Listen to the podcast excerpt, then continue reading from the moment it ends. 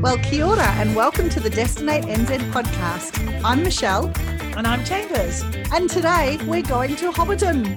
Woohoo! it's quite an exciting experience, isn't it? Shane's got lots to tell us. Absolutely. So, yeah, we have Shane Forrest, the GM of sales and marketing and everything else at the moment, it sounds like, at Hobbiton, joining us on the podcast today. And Chambers, I have to say, I really enjoyed this interview.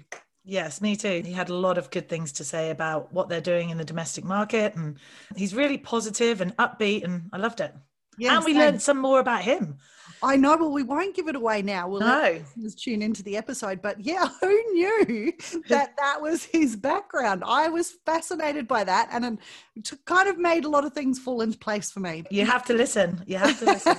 and I'm going to have to break it to my husband. I think I agreed to go to International Hobbit Day on our wedding anniversary next year, so that's going to be interesting. So it sounded like a lot of fun. I think I might come It and join you. Yeah, you should come with me. And John, of course. He should and come John, too. yes, we mu- mustn't leave John at home. Okay, well, look, let's get into it and we will talk to everybody next week. Enjoy the episode, everyone. Yeah, enjoy.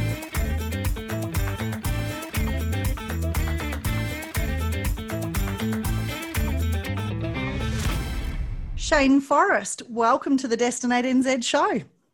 Thank you for having me. You're very welcome. So now um, you're the GM of sales marketing at Hobbiton. That's right. Yes, that's correct. But uh, we were chatting a couple of weeks ago at the Tourism Summit when I mentioned that we had Dylan Rushbrook coming onto the show, and you made a little comment to me that you were, in fact, the best thing to come out of Central Otago. Is that true? It was a bold comment and one that I may live to regret, but yeah, yes, uh, competition came out of me a little bit and I started throwing some wild uh, statements around. So, yes, I am from Central Otago, is probably the only truthful thing in that statement.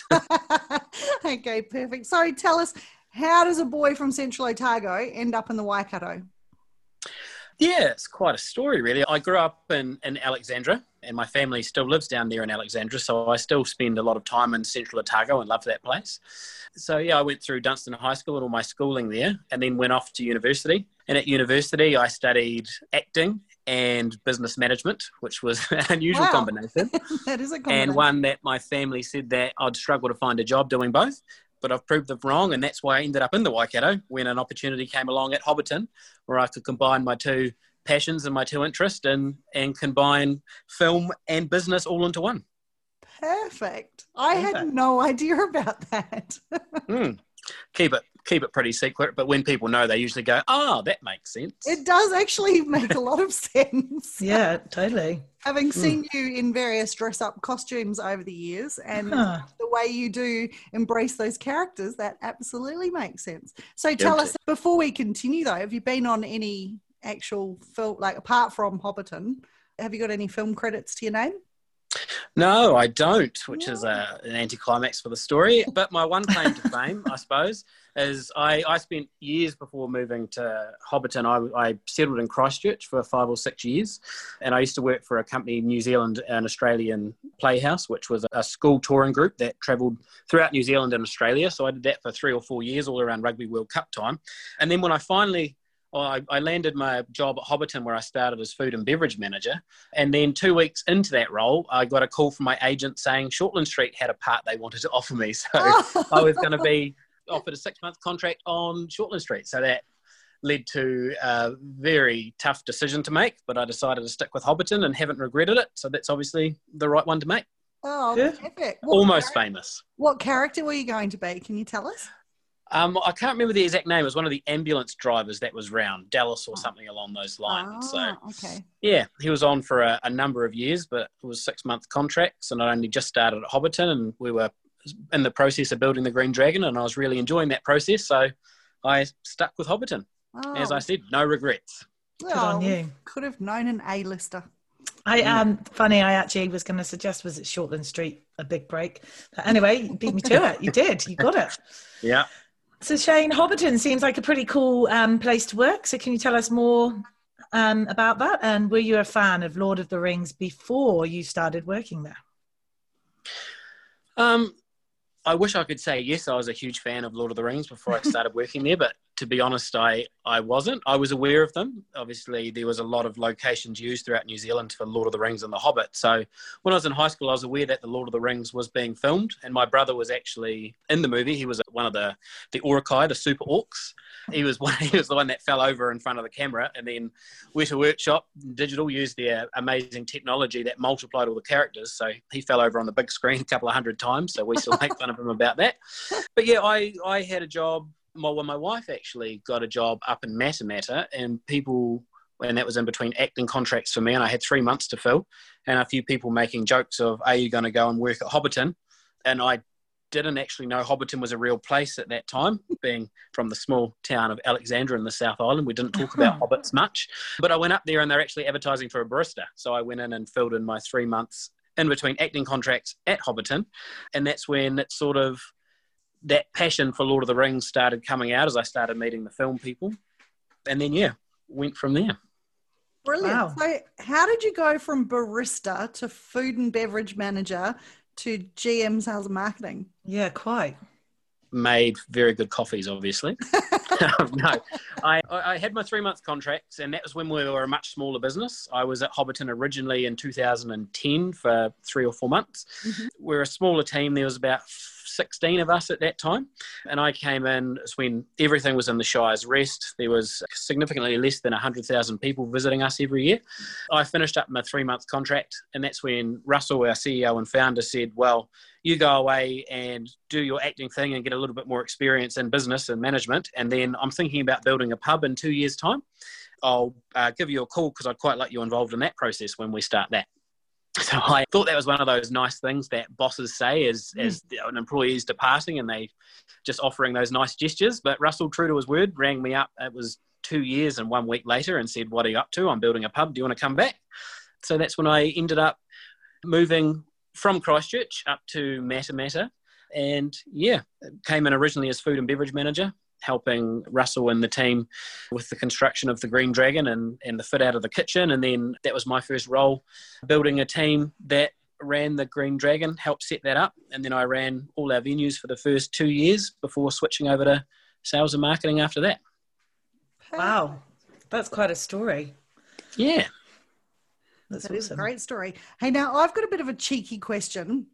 But let's face it, Hobbiton is one of New Zealand's best known attractions now, and it's pretty much marketed in every New Zealand campaign that goes to air. So, what's your biggest challenge as GM of sales marketing there? Yeah, the, the biggest challenge uh, for us is just to keep ourselves um, relevant and at the forefront.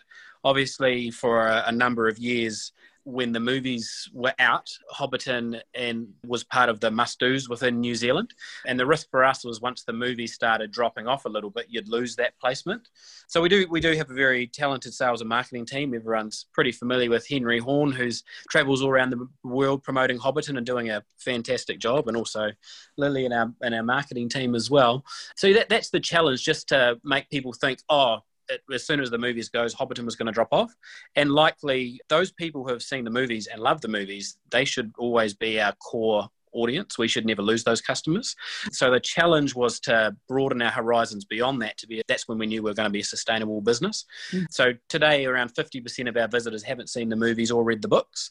So that was our main challenge was trying to crack a little bit more into the masses to try and educate people that it's it's a behind the scenes movie set tour and Lord of the Rings and The Hobbit is is is the part in that story, but you don't necessarily have to have seen the movies to come along and enjoy the experience.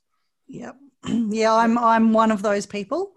I think I fell asleep um, at the end of the first movie. And thank you for having seen... me. We'll wrap it up here. but I have been to Hobbiton numerous times and I absolutely love it. And I think for me, it's the storytelling that you guys do. It's, it doesn't, as you say, it doesn't matter if you haven't seen the movie. It's just a, it's a magical place. I, I, have to tell you something funny. One of my friends came over from Australia last year with her family, and I was working, unfortunately, but my husband took the day off to take them up to Hobbiton. And Val is a bit of a, a classic girl, and, and she was just standing there apparently with her jaw like mouth wide open, going, Wow, this is amazing. And then she turned around to John, my husband, and said, It's just like being on a movie set. and of course, then realised what she'd said and felt a little bit silly, but she was That's just good. taken- It's glad she came and enjoyed herself. yeah, Yeah, just she got swept up in the moment for sure. absolutely transported to somewhere else. Yeah. Mhm. Yeah. So Shane, how has Hobbiton fared through COVID, and what strategies have you guys undertaken to counteract the impact of the border closures? Yeah, like everyone, I suppose there's no point hiding from it. It's been pretty tough times for us at Hobbiton since the, the closure of the borders and everything that's happened as a result of COVID. So, yeah, the, the first thing that happened, which was led uh, mainly by Russell and our board with uh, feed in from, from myself and other exec members, was resizing the business to try and to try and fit a domestic only market because obviously Mhm. lockdown was going to be one part of that. But if we thought we were going to get out of lockdown and everything was going back to normal, we were kidding ourselves. So we had to resize the business and rescale the business to operate in a domestic only market. Um, and also during lockdown, obviously, we didn't know what that domestic only market was going to look like with so much uncertainties out there in the world. But yeah, that's what we did. We, we resized originally from a staff of 280 down to 26, which was pretty Wow. significant and pretty emotionally draining on the whole team and and not something that I'd ever want to do again. But since we have reopened and gone back to we are reopened in May back to seven days a week, Wow. which, which which was nice to get a bit of uh, normality back into it for the team and yeah. So we, when we reopened, we were back three tours a day. But since we have gone to five tours a day as our minimum, which most of the time we are doing more tours than five a day, which is nice. We just do that as needed and as demand. But the reason we went from three to five is when we only had three tours a day, uh, we had about two hour gaps between tours. And Yep. as I've heard on many of your other podcast episodes, Kiwis are notorious for just turning up without booking in advance or booking last minute. So we were missing out on a little bit of business as people were turning up wanting to get on a tour. We say the next available tour is two hours and would, would miss that opportunity. So we went back and relooked at our, our departure schedule and realised that we could do five tours a day, 45 minutes apart, roughly with, with two guides. And that just meant we weren't missing out on those opportunities. It was a lot more palatable for people to sit down in the cafe for half an hour until the next available tour. So that was a big thing. With that, as I mentioned, domestic market um, is a lot more. It's shorter in their lead times, so we had to change our booking system to suit that.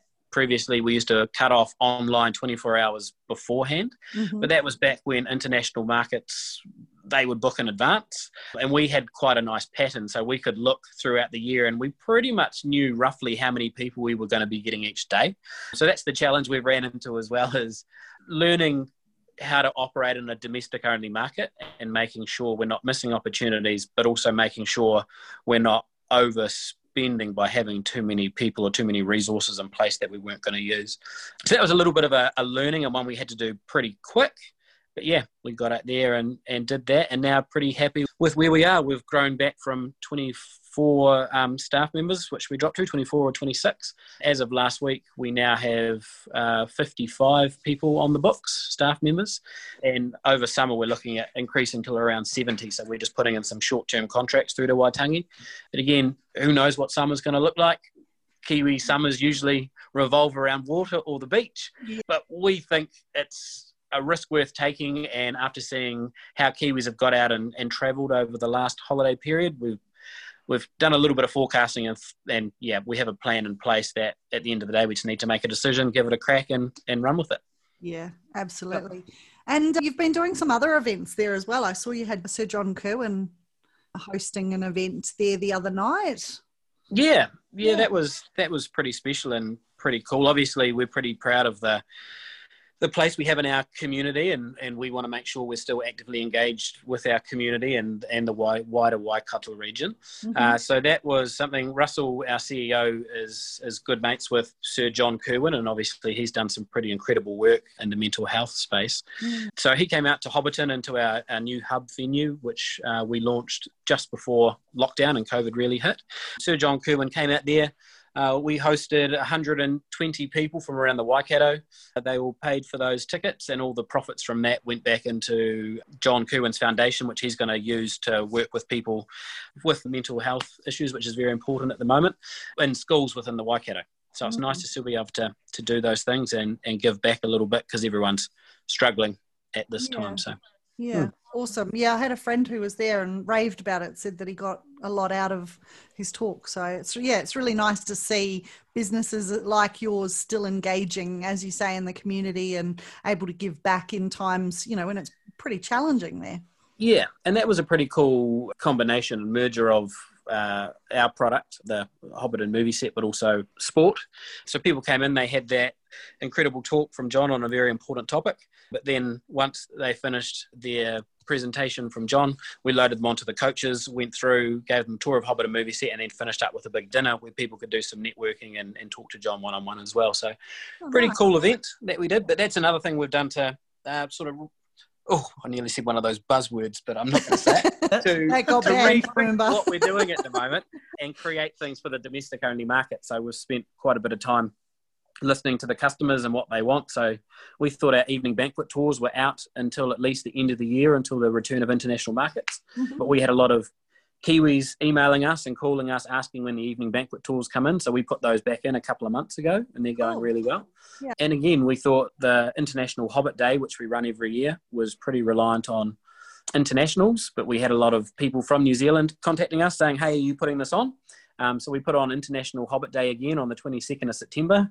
The uh, we came out of the, the second lockdown the, the night before, so we got through on the skin of our teeth by that. But yeah, we're just listening to what customers and what they want and sort of putting our products, adapting our products slightly to suit them or creating new products for the domestic only market. Mm. We've got mm. Beer Fest coming up next week. That's been sold out. Oh, Kiwis right. love beer, Kiwis love yep. hobbits. Perfect combination. so is Beer Fest at Hobbiton? Yeah, yeah, Beer Fest is at Hobbiton. So people have the tour of Hobbiton, then finish up in our big fully themed marquee. And we work with Good George, who are our brewers, and they brew an additional uh, five brews on top of the four we have in the Green Dragon. Um, and people just come together for a night of good food and drink and, and entertainment. Got one coming up for Christmas and then a Summer Harvest Fest as well. And the idea with those, I suppose, is with the market at the moment not being replenished with internationals, we're trying to create things to encourage repeat business with New Zealanders. Yeah. And so mm-hmm. far, it's working working pretty well and a higher yielding product too. So all in all, so, keep doing that. Shane, do you think with what you've developed here in the domestic market, how do you see when the borders do open? Will you still intend to keep running with some of these ideas, or will there be some that will change again, or, or will most of it drop off?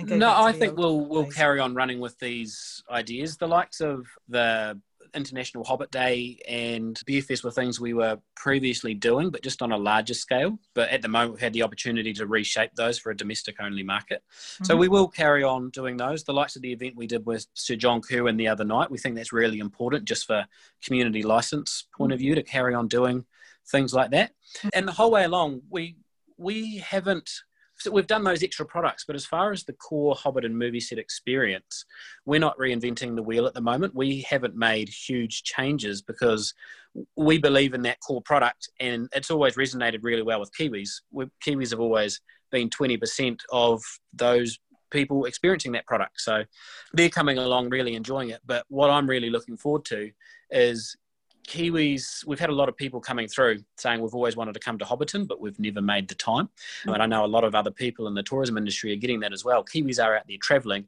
experience those products. So New Zealanders are a huge part of our business, and I'm really excited to have all those ambassadors running around New Zealand when the international markets do open, and they can point people in the right direction of those attractions they've done and a few of those hidden gems as well. So I think it's I think it's pretty exciting. Yeah, absolutely. Yeah, hey, now tell me, International Hobbit Day actually falls on my wedding anniversary. so what happens on International Hobbit Day? Do I need to like book that in for our next next anniversary? Yes, you do. You will need to do it, Do and you'll need to remove your shoes and come and join us in the Shire.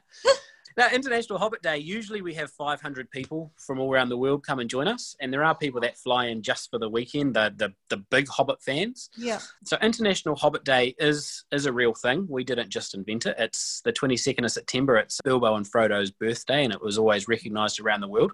Right. We only started celebrating it five years ago, and that's when I first started at Hobbiton.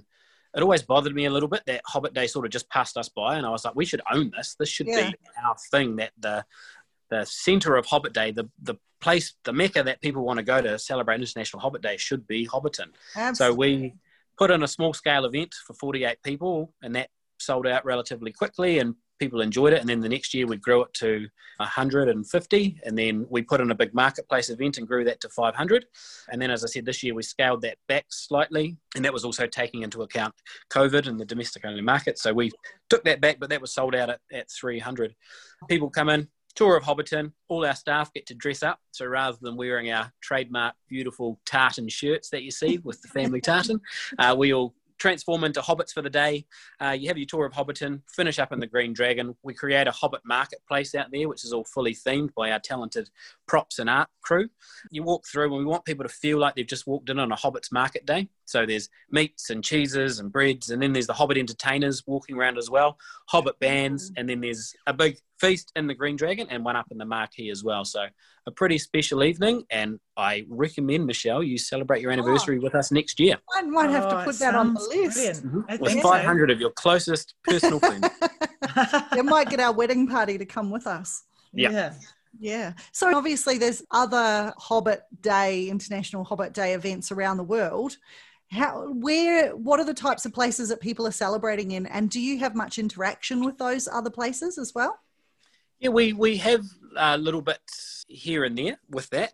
Most people they get together with their their friends, their their uh, their Hobbit friends, and uh, the people that they have grown up reading the books with and, and watching the movies with. So they all get together and they have small scale celebrations. Mm-hmm. But a lot of them do in previous years as well. We didn't do it this year just because of the little bit of uncertainty with.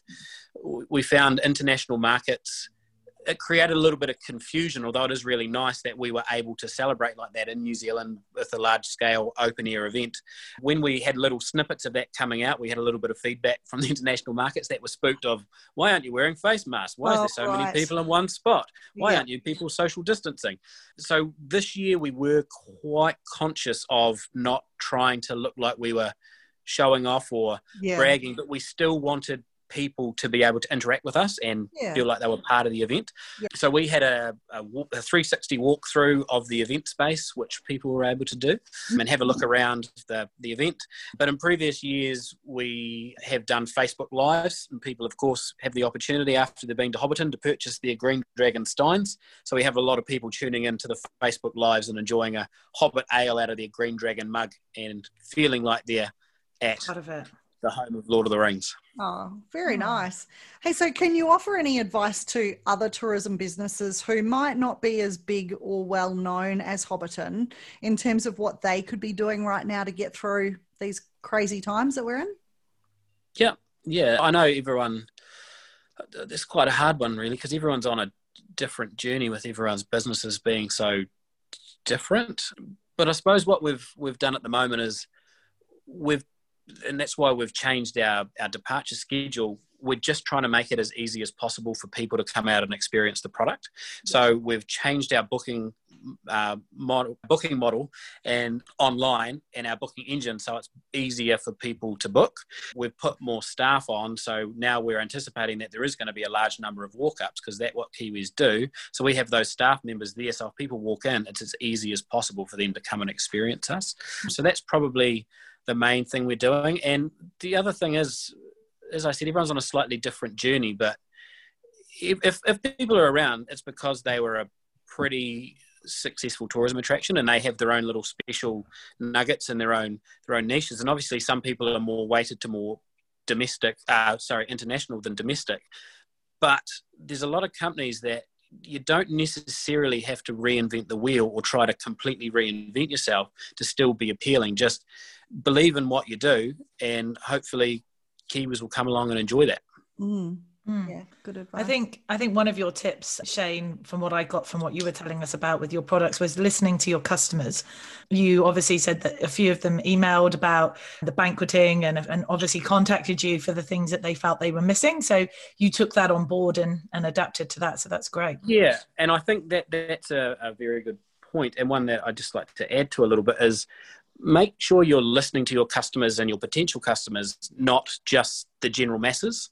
I know quite a long time tourism were finding it quite hard because there was a lot of noise about tourism and being overpriced nice. and needing to completely reinvent yourself and pivot and blah blah blah which there's some important messaging in there. Sorry that sounded slightly disrespectful but there is some important messaging in there but it is very easy to get swept up in all that noise. And at the end of the day a lot of that is noise. I know michelle has said on a podcast before a lot of those people aren't your customers and they're probably not going to be your customers. Mm. So believe in your product, make sure you're listening to the right people and then trying to create the products that are going to suit those people that are more likely to convert. And yeah, hopefully you'll be all right. Yes. Hallelujah. Yes, very good. Hmm. Look, there's been a lot of chat about the tourism summit that was a couple of weeks ago. Unfortunately, I couldn't be there, but uh, what were the main points that you took away from that day, Shane? I, the main sort of main thing I enjoyed about the tourism summit is I really enjoyed reconnecting with the industry. From we've, we've always been such a social industry, and to have such a long period of time without seeing all your colleagues and your really good friends was really hard. Although there has been Zooms and phone calls and and all that type of thing, without actually connecting in person, I was starting to feel quite disconnected from those people. So I just found that really, really oh, it was great just to go and see people in person and feel a little bit of normality and see that everyone is on quite a similar journey together. So I really enjoyed that. The other thing I really enjoyed was because I probably should say more than I just enjoyed having the social space with everyone, which is probably why they found it hard to get everyone back from morning tea because everyone was going through the same thing. But I, I, really enjoyed hearing from the new CEO of New Zealand and, and, and hearing his journey because obviously he's walked into a pretty tough environment there with all the effects that COVID was having on their business. But it was really nice and reassuring to hear that Air New Zealand is obviously going through some pretty huge things, but it's the same thing that everyone else within the tourism industry is going through, just on a larger scale. Mm-hmm. So by hearing his points, which sort of backs up what we've been doing with our businesses, sometimes you're just better off to make a decision and not sit back and wait for things to change. Make a decision so you can start driving your business forward. And then, as you need to, also be aware that you might have to change that decision several times and write that decision on the way through, but just make a decision and get things moving. So it was really reassuring to hear that Air New Zealand was sort of on the same journey as all of us, but just on a bigger scale. So mm. it was it was a great summit. I I really enjoyed it. That's great. I think one of the things that we've all learned through COVID is, and if you haven't, then you've probably not survived, is flexibility or adaptability or both, even. You know, we have to be flexible in the way that things have changed and we have to adapt to those changes. So, yeah. yeah. One of those people, because not only is he GM sales and marketing, I do hear that he's driving the odd bus and um, guiding tours as well at Hobbiton at the moment. So yes, that's great. I'm, I'm actually really really enjoying that. So with everything that's happened, I'm back now looking after all the commercial arm of the business as well as sales and marketing. So overseeing sales and marketing, events, the Green Dragon Inn, the Shire's Rest, our food and beverage offering, our events, and then uh, working very closely with the team on, on, on tour ops. But yeah, as silly as it sounds, and obviously you don't want to be doing this because of the situation we're in. But I've really enjoyed getting back into the saddle and mm-hmm. and reconnecting at the the coal face of the business, mm-hmm. being in there as we all have, driving buses, pouring beers at the Green Dragon, guiding tours, and just getting in because at the end of the day we have to the the customer is at the forefront of everything we do. So my sales and marketing can wait until later yeah. If we've got a customer there standing in front of us and they need hosting, they we the whole company knows that that person is our priority. So you drop whatever you're doing, and we look after the customer and give them the best time possible. So, and that, that's right to the top. Russell, our yeah. CEO, he the other day there's a, a, very official welcome on our coach of Sir Peter Jackson and Russell. Welcome everyone. Uh, I'm Russell Alexander. I'm the founder and CEO, and now as he's driving the bus, he can say and bus driver of Hobbiton Movie Set. Yeah, everyone's just out there doing what we need to do to be able to host people. Yeah. Just reminds us why we do what we do, doesn't it? But when you've got that real first hand interaction with customers, and sometimes as time goes on and you get busier, you do get locked in your office. And so it has been nice just to be back on the coal face, as you say, and just you remind ourselves that this is why we do what we do yeah and it's really nice to talk to customers as they're just finishing the experience and they're on the bus and it's it's an opportunity to do a little bit of market research how did you enjoy yeah. that mm-hmm. what did you think Absolutely. yeah, yeah. Mm-hmm. so what could we making do the most of it yeah mm. Mm and and especially being kiwis as well. So you know you get that surprise factor and they've been wowed by your product. And it's really it's great if you can wow a kiwi you can you can pretty much wow anybody who comes back internationally. Correct. Because they are a hard driver as a market aren't they? Yes they were a very hard driver. And we were a little bit nervous about how we were going to go in a domestic only market. They've, they've mm. always been a hugely important part being 20% of our business. But when it was a domestic only market and kiwis are the expectations from what they're receiving in their own backyard is a lot higher than internationals. Mm-hmm. So we were quite nervous, but so far the feedback from Kiwis have been has been really, really good, and our tour ratings actually improved across all of our TripAdvisor and Facebook and everything. So yeah, wow, as brilliant. I said, it's a pretty cool Kiwi story, and the Hobbiton experience is resonating with Kiwis. Yeah, Absolutely. Oh, cool. Hey, Shane. Well, we're pretty much at the end of the um, interview now, so thank you for joining us. But there's just one little thing that we like to do, and you've you have been listening to the podcast episodes previously, so we've got our little quick fire round. You mm-hmm. up for that? I'm up for it. Excellent. okay, so just whatever pops into your head straight away. Okay. Okay. Summer or winter? Summer. Mountains or ocean? Uh, ocean. North Island or South Island? South Island, and that's going to yes. get me in trouble. But I love the South. Okay, I'll be making a call to Russell after this. Um, beef or lamb? A beef. Favorite place in New Zealand? Oh, there's so many. Um, I, lo- I love Golden Bay. I'm a big fan of Golden Bay, so I love that place.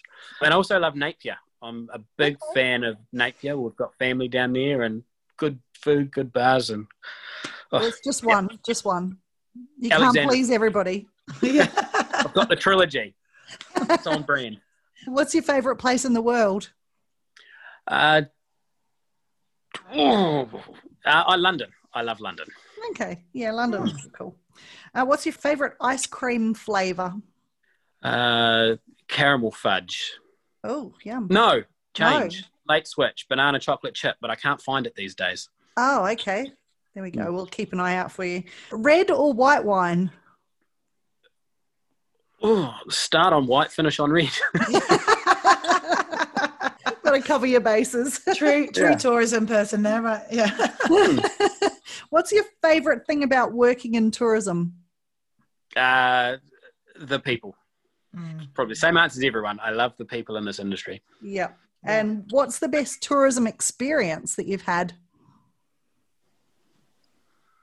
Does it have to be in New Zealand? Because no, there's been some amazing no. ones in New Zealand. Yep. But I think because it's a bucket list item I've always wanted to do, the best thing I've done as a tourism experience was walking along the Great Wall of China for a day. Oh, yes. Mm. I that will join you on that. That was incredible. So, did you do that last year? Yes, I did. Yes, that's right. So Shane and I were actually in China at the same time last year for Kiwi Link and didn't realize. And I think we missed each other by a day on our tour of the Great Wall. But yeah, mm-hmm. fabulous. Mm-hmm. I completely am with you. And look, I've just thrown in a last minute one with your acting career because I thought I had to. Home and Away or Neighbours? Ooh. Home and Away. there we go. Okay.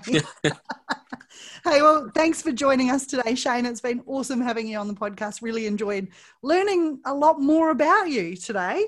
Yeah. Probably too much, but thanks for the opportunity, team. It's been a lot of fun. Awesome. and we'll talk to you soon. All right. Thank you. Okay, bye. Thanks, Shane. Bye.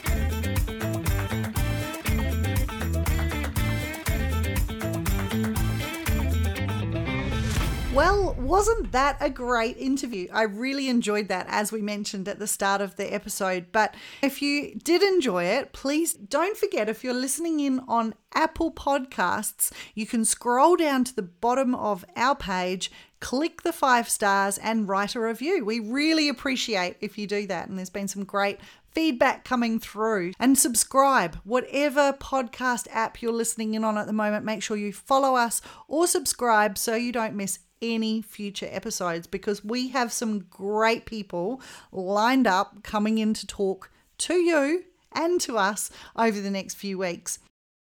We'd love for you to stay in contact with us. You can do so by following us at Instagram. It's at destinate underscore NZ.